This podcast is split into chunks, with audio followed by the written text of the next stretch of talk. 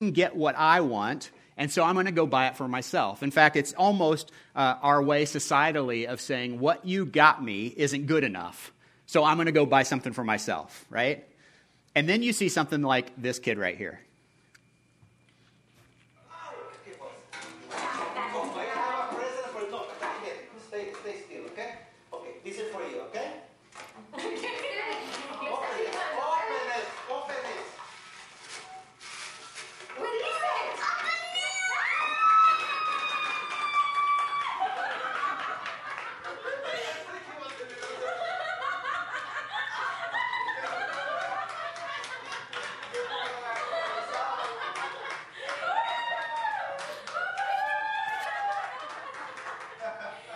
Tell you how this video came about. Everybody in the room was getting gifts. This little boy didn't get a gift. Uh, and he was complaining that he didn't get a gift. So his dad very quickly takes a banana, drops it in one of the bags, puts the leftover tissue paper in it, and hands it to him, expecting that he's going to be really upset. What they didn't count on was that kid knows the secret to being content in any and every situation. And that's what we're going to talk about today as we continue with our series called In the Meantime. Now, so last week, we asked this question What do you do when there's nothing you can do? In other words, what, if you, what do you do when you're in a situation that, that doesn't look like it's going to get better anytime soon? Uh, for you, maybe it's a financial situation. You, you've made some mistakes, uh, you lost a job, you had an emergency, whatever, and now uh, there are times when you feel like you're getting ahead, you take one or two steps forward, but then it seems like anytime you're able to make any progress financially, uh, your legs just get knocked out from under you and you take another step backwards and you feel like you're never going to be able to get out of the situation you're in. You're never going to be able to get out of the hole you dug. What do you do?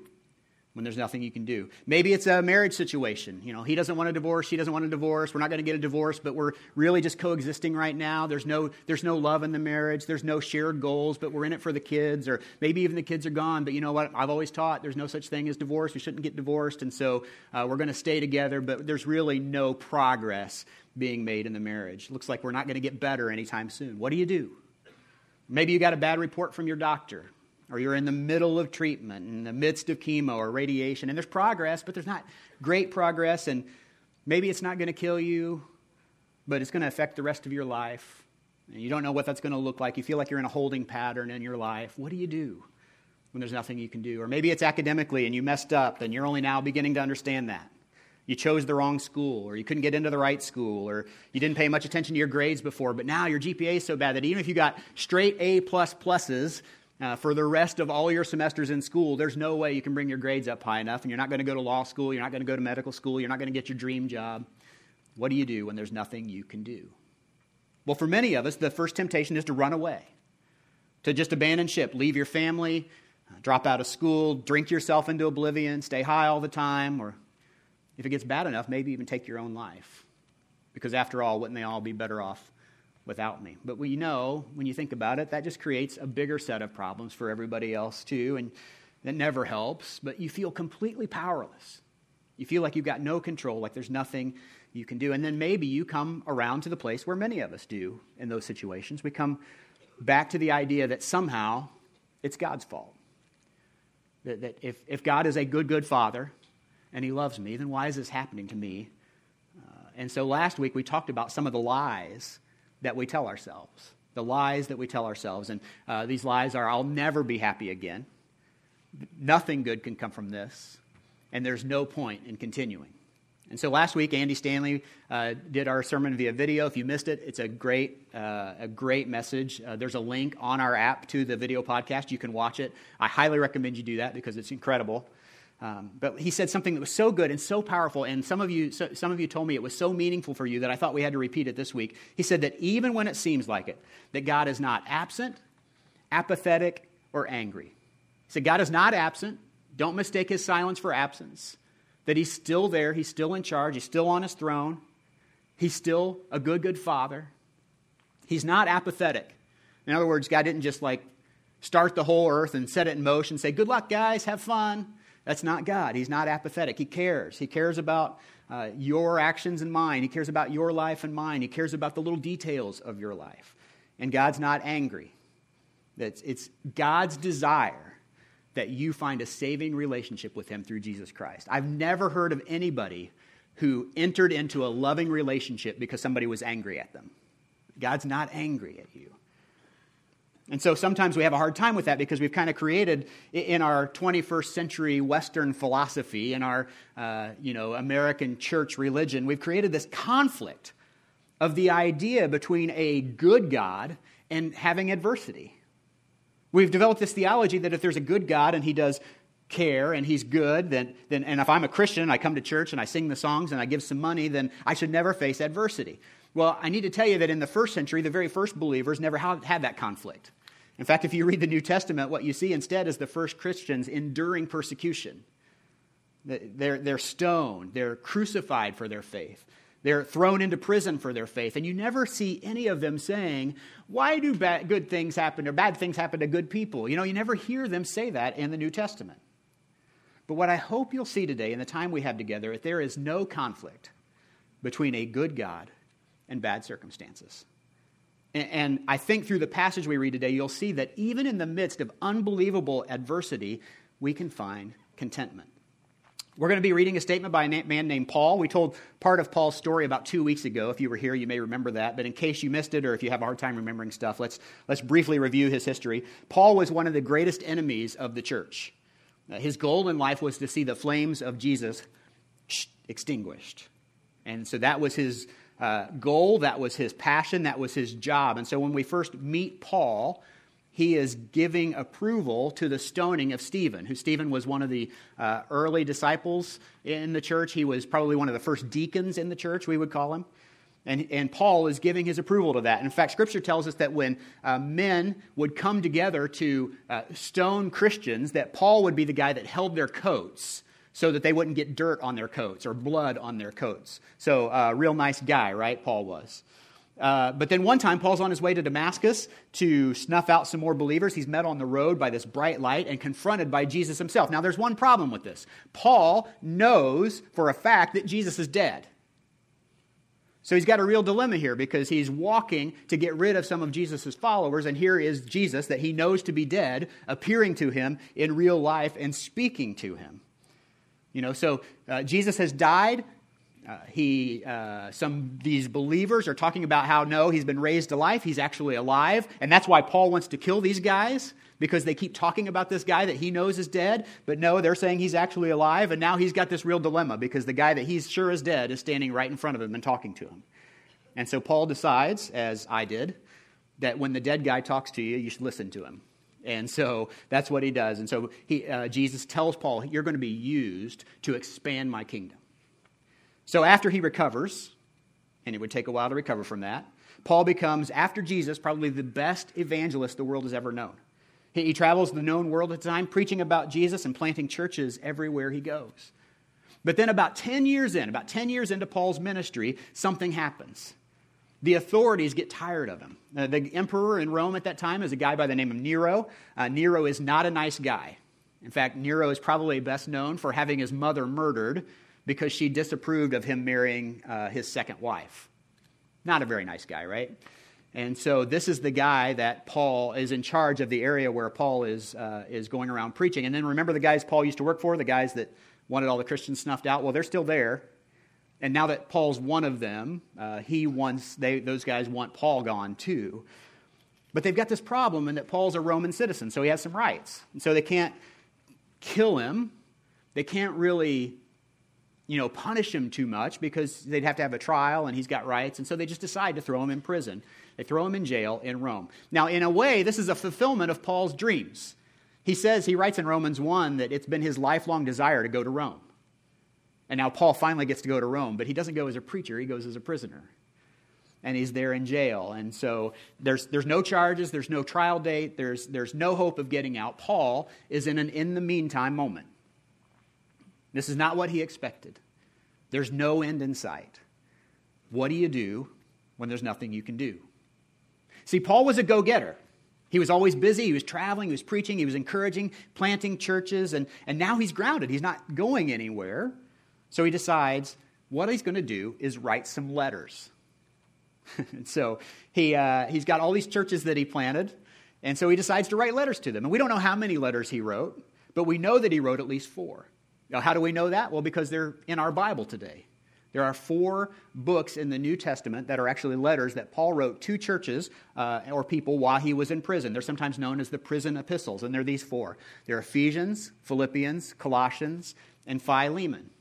And so these are four books in the New Testament. They were all written by Paul while he was in prison. So think about this. Next time you're reading one of these four books, uh, if you get any encouragement, uh, any wisdom, uh, any direction from these four books, most of us can be really sure that we're getting it from a person whose circumstances are worse than ours.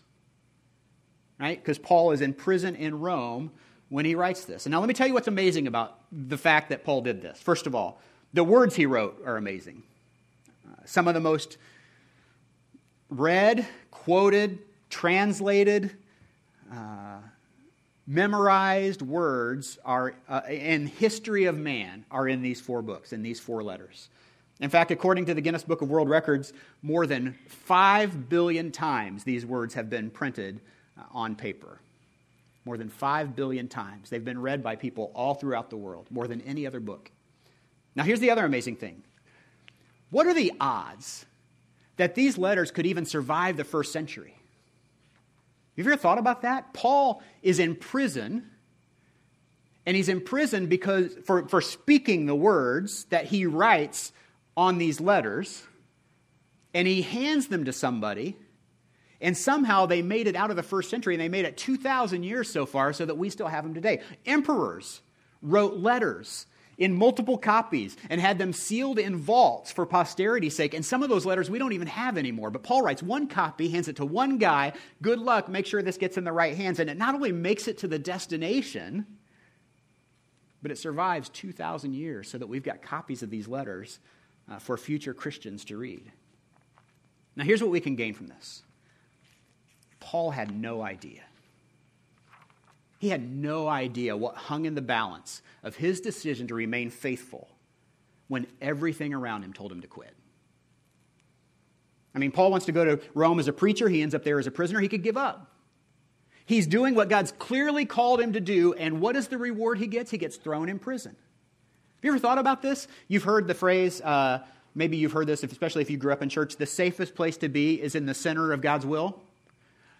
If there's a guy in Scripture that's in the center of God's will more than Paul, I don't know who it is. Right? And so here's what he's doing. He's doing exactly what God called him to do, and as a reward, he's in prison. And remember, this isn't the first hardship Paul has faced. He tells us in 2 Corinthians he was shipwrecked three times. He was left floating at sea. Uh, he was bitten by a poisonous snake. He was stoned. He was beaten with a rod. Five times he was given 39 lashes uh, by the Jews with whips. Everything around him told him to quit. Hey, Paul, you've had a good life. You had a good run. You had a good ministry, man. 10 years, is a pretty good time. You look at all these churches you planted. Why don't you just relax? Take some time in prison, take a chill, you know, enjoy the food that they don't bring you, enjoy, you know, whatever you can enjoy in prison. Enjoy your time in Rome but just take a chill pill. But Paul couldn't do that. And because he couldn't do that, and because he remained faithful, we have these great words to encourage us today. So when you feel like giving up, you know, when everything around you encourages you to quit, remember, you have no idea who or what hangs in the balance of your decision to remain faithful. So Paul decides to write these letters, and in one of these letters, he gives us the secret to surviving an in the meantime moment. He's writing to believers in the church in Philippi. This is where we're going to read today. In modern, it's in modern day Greece, uh, up in the Macedonia region of Greece. And these believers, this church had sent him a gift. They sent him a care package. Now, we don't know what was in it. Um, you know, probably some Oreos and, you know, stuff like that. Maybe a cell phone card. I don't know.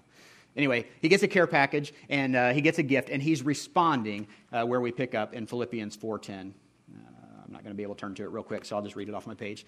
He says this I rejoice greatly in the Lord that at last you renewed your concern for me. And then, so he, he backs up. He says, I rejoice in the Lord that at last you renewed your concern for me. And then he seems to back up a little bit. Indeed, I knew you were already concerned. So it's almost like, hey, finally, at last, you renewed your concern for me. And then he says, well, you know what? I knew you were concerned for me, but you didn't have any opportunity to show. In other words, I wasn't there with you, so you couldn't show me. Um, but he says this He says, I'm not saying this because I'm in need. For I've learned to be content, whatever the circumstances. So thanks for sending that. I appreciate it. I want you to know I'm deeply thankful for you, but I also want you to know that I didn't need it. that I don't really need stuff because I've learned to be content. And what Paul is going to tell him next is the secret to surviving an in, the meantime moment. In Philippians 4:12, this is what he says. He says, "I know what it is to be in need, and I know what it is to have plenty." I've learned the secret of being content in any and every situation, whether well fed or hungry, whether living in plenty or in want. He says, I've been in need, and that helped me. I learned to be content when I was in need, and I've had plenty. And he said, and when I was in need, I didn't get too torn up about being in need because I learned to be content. And when I had a lot, I didn't get used to having a lot because I knew that probably there was going to be a time coming when I wasn't going to have a lot anymore. So I've learned the secret of being content. Hey, did you know it's almost as hard, it's probably maybe harder to be content when you have plenty than when you're in need? You ever seen that? Anybody ever been on a mission trip? And you go to these places and you see these people and you, you meet these people and they're like, they have nothing but they seem to have everything at the same time. You know what I'm talking about? If you've been to Haiti or you've been uh, someplace to, in Africa, or you go to these places and you meet these people and you go, you don't have anything, and yet you're the happiest person I've ever met in my life, right? Because it's so hard sometimes when we have so much to be content. Paul says, I, I know what it's like to be in need, I know what it's like to have plenty, and I've learned the secret to being content. And this is what he gives them. He says this The secret to surviving an in the meantime moment is learning to be content in every situation. Now, here's what Paul didn't say Your problems don't matter. He didn't say, I'm not suffering in prison. He didn't say just, just brush them off, you know, just pick yourself up by your bootstraps, be an overcomer, ignore all your problems, whatever. You know, Paul wasn't really a whatever kind of guy. Paul, if you read his story, he was a guy of extremes. You know, when he was against Christians, he wanted to kill them all, and now that he's a Christian, he wants to save them all. That's Paul's life. He, he's not a, oh, well, whatever. That's not what he's saying. But instead, what he said is there is a secret to being content in any and every situation. And whether you know it or not, and whether you believe it or not, Paul writes, I know it exists because I found it. And let me ask you if there truly were a secret to being content in any and every situation, wouldn't you want to know it? Like, wouldn't you take that class? Wouldn't you sign up for that workshop if there was a three day workshop of the secret to being content in any and every situation and you were in an in the meantime moment and you really want, wouldn't you sign up for that? I would. Well, he's about to tell us, and it's going to be free. But I want to warn you something. This is one of the most quoted, and I'm going to say misquoted, and misapplied, and misunderstood passages in all of Scripture. But you need to be careful not to take this verse out of context because when you take this verse out of context, you miss the secret to being content in any and every situation. Here's what he says I can do all this. All what? I can do prison. I can do the floggings, the shipwrecks, the ministry, the church planting, the stoning, the writing, the snake bites, the in the meantime moments. I can, I can do all of this through him who gives me strength. Now, if you grew up in church, if you are used to reading the King James Bible, you may know it says, through Christ who gives me strength. Here, here's effectively what Paul says When you take on the life of Christ, you get the strength of Christ. When, when you start submitting your life to his lordship, you get his strength to help with those in the meantime moments. In, in other words, I like to say it this way in our weakest moments, God gives us his strength. So when you feel like you don't have the strength to go on, maybe you don't, but He does, and He'll give you that strength. And, and, you know what? You know that, and, and if you believe it, and if you start to live it, you get to this place where you don't stop at I can't.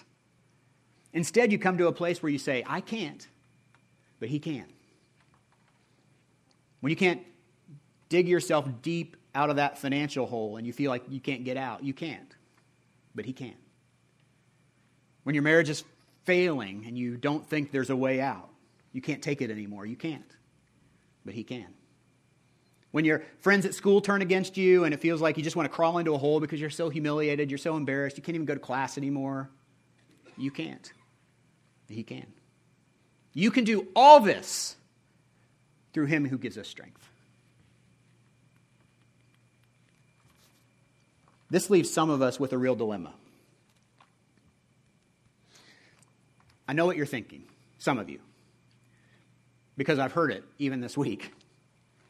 Here's the dilemma if there's a good God, he's a good, good father who loves me. Now, I'm not even sure there is, Steve, okay, but I know you believe it, and so I'm willing to give you that. I'm willing to buy it. But, but if, if God is not absent or apathetic or angry, and he cares about me, and he has the strength, he has the power to change my circumstances. So, in other words, there's a good God who loves me, and he has the power to change my situation. Here's the question here's the dilemma. Why doesn't he? That's a great question.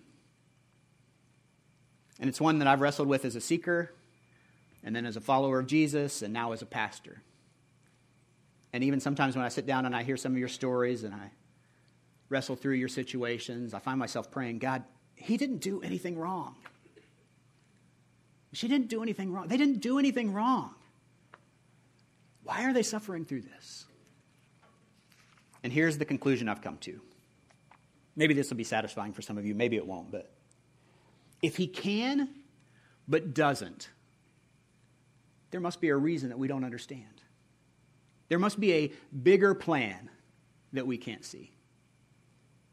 So let me ask you this as an example. How many of you are, have at some point in your life had a fitness plan that you've stuck with pretty religiously? You followed for a long time. I'm not talking about like it's January 10th, I've been on it for 10 days. Woo! You know, I'm talking about like three months, six months, a year. Anybody done that? And you started to see like real changes in your body and you started to notice improvement. You started to see things happening. Now, let me ask you this. Raise your hand again if you've done that. Okay, so about a third of the room. Let me ask you this for those of you who raise your hand. Were there ever days while you were on that plan when you thought, this is stupid? I don't know why I'm doing this workout today. I don't know why I'm eating this food today. There's a great pizza in the refrigerator, right? Have you ever had those days? Anybody? Yeah, of course you have. We all feel like quitting, right? We all feel like giving up when we do that, but we don't.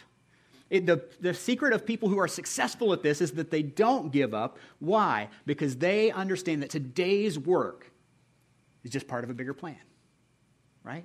When you can see the end goal in mind, when you can see the end goal. Now, for me, for me, I'm somebody who I love to go to the gym. I, I love to run. I love to work out. But for me, to stay focused on fitness, I have to have something in front of me. I have to have a plan. I need a trainer. That's what I need. I need a personal trainer. I need an event to train for. I need something out in front of me so that I can see, I can make that connection that every day, every trip to the gym, every run is part of a bigger plan.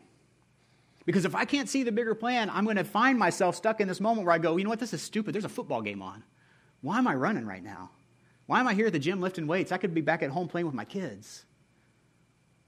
But when you see the plan, it's easier to do the work. And when you have a trainer or somebody who's put thought into the plan, and you start to see that every workout is a building block into the goal, then you start to understand that even though I don't feel like doing this today, if I do the work, it's going to help me reach that goal. It's going to help me reach that destination. Now, here's the thing when you trust the trainer, you don't question the work that they give you to do. I just do it. Because even when I don't understand the bigger plan, I know that today's stresses, today's work is a building block in that plan. And Paul understood that. Even in his difficult time, he knew that Christ had a plan for him. Look at this, in, uh, where he wrote earlier in Philippians, Philippians 1.12. He says, what has happened to me has actually served to advance the gospel. As a result, it has become clear throughout the palace guard to everyone I meet, or to everyone else, that I am in chains for Christ. From a guy who's in the in the meantime moment, to be able to see that and to be able to proclaim that, and in a way that he's not just writing it, but that everybody there knows that about him, is pretty incredible.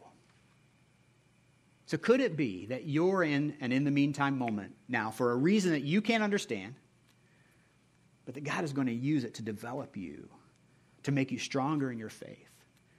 And he's going to bring glory to himself through it. Could it be that your pain is part of a bigger plan? And while you can't see the whole thing right now, how could your life change if you had the attitude, I'm going to learn the secret to being content in every situation? I'm going to do the hard work today that he's going to use for my good in the end.